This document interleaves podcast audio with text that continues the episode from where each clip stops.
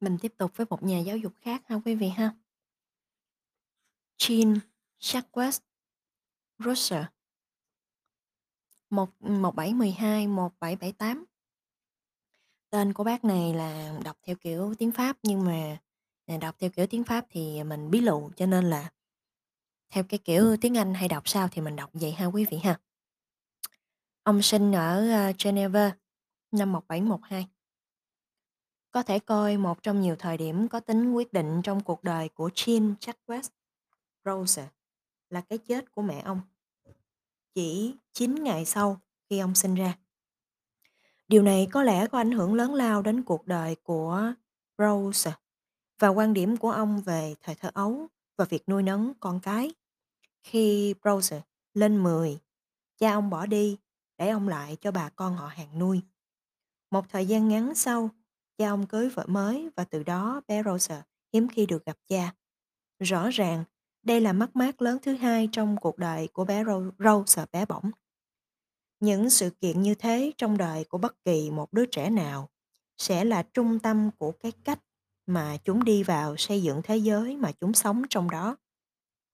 Có thể cho rằng phần lớn thời thơ ấu của Browser là bất hạnh vì cái chết của mẹ và sau đó là mất đi người cha.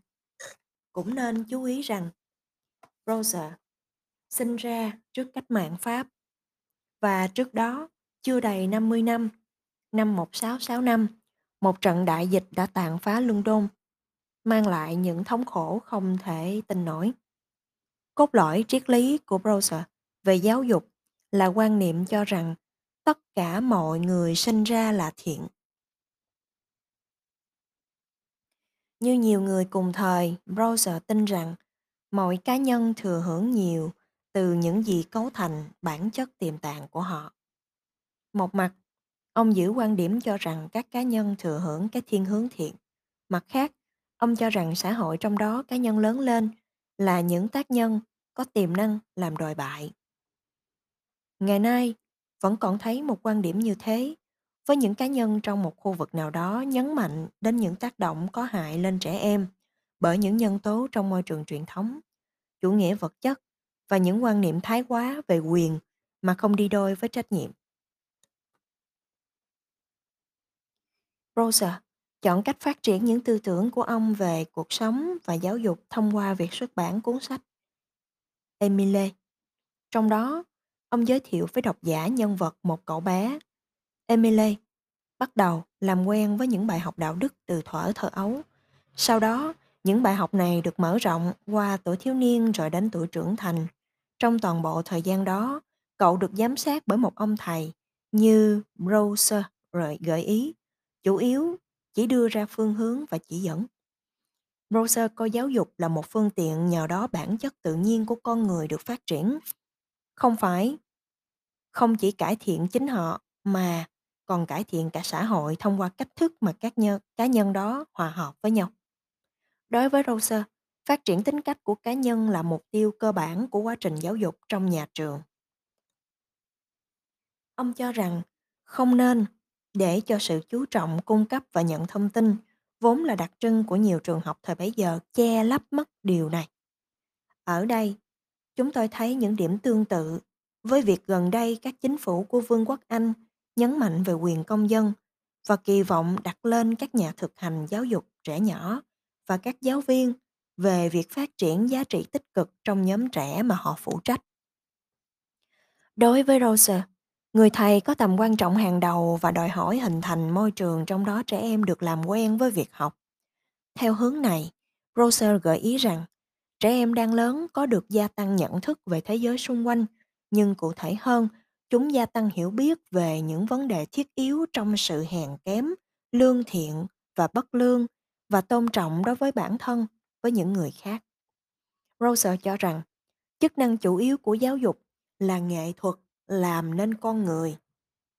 Thật thú vị, Roser coi vai trò của người thầy là chỉ dẫn cho đứa trẻ biết phân biệt thế nào là đúng, thế nào là sai, không phải từ việc bị phạt rất thông thường vào thời ấy mà từ việc hiểu biết hậu quả của những hành động của chúng. Ở đây, một lần nữa chúng ta lại thấy quan điểm này hết sức tương đồng với các nhà giáo dục hiện đại của Vương quốc Anh thập niên 70-80. Những người đã đấu tranh đòi cấm quyền hình thức trừng phạt thể xác trong nhà trường và khuyến khích trẻ em đang lớn tự hiểu mình và hiểu những cảm giác của người khác. Một quan điểm như thế này ngày nay là chuẩn mực trong tất cả các trường mẫu giáo, tiểu học và trung học cơ sở. Tuy nhiên, vào thời của Rouser, hình thức này hoàn toàn không thể như thế. Không phải như thế. Thật ra, đối với những người sống vào thời đó, nói chung, họ chấp nhận rằng các cá nhân, mặc dù có bản tính thiện, được sinh ra trong xã hội với những động cơ thúc đẩy lôi kéo những nhu cầu nằm bên dưới cái bản chất tốt, nếu không được kiềm chế sẽ dẫn đến tính ác và những điều xấu khác. Do đó, browser có chức năng chủ yếu của người thầy, gia sư hoặc thầy giáo là chuyển hóa những động cơ thúc đẩy và những nhu cầu đó cho chúng những hình thức biểu hiện tích cực nào đó. Rouser được coi là một trong những người đề xướng nền giáo dục phát triển. Thật ra, ông cho rằng sự tiến bộ của cá nhân phải thông qua một số giai đoạn, mà giai đoạn đầu tiên là từ khi sinh ra đến khoảng 12 tuổi. Rouser tin rằng chính trong giai đoạn này đứa trẻ chịu ảnh hưởng và được hướng dẫn trong suy nghĩ và hành động bởi những cảm xúc và những thôi thúc bên trong.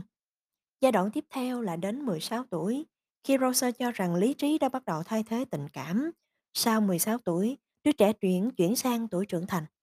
Những quan điểm của Rosa có thể được coi là cách mạng vào thời đại bấy giờ, và chúng ta thấy khái niệm về các giai đoạn của ông còn âm vang trong các tác phẩm của nhà lý thuyết gần đây như Change Piaget, Pie- và Eric Erikson.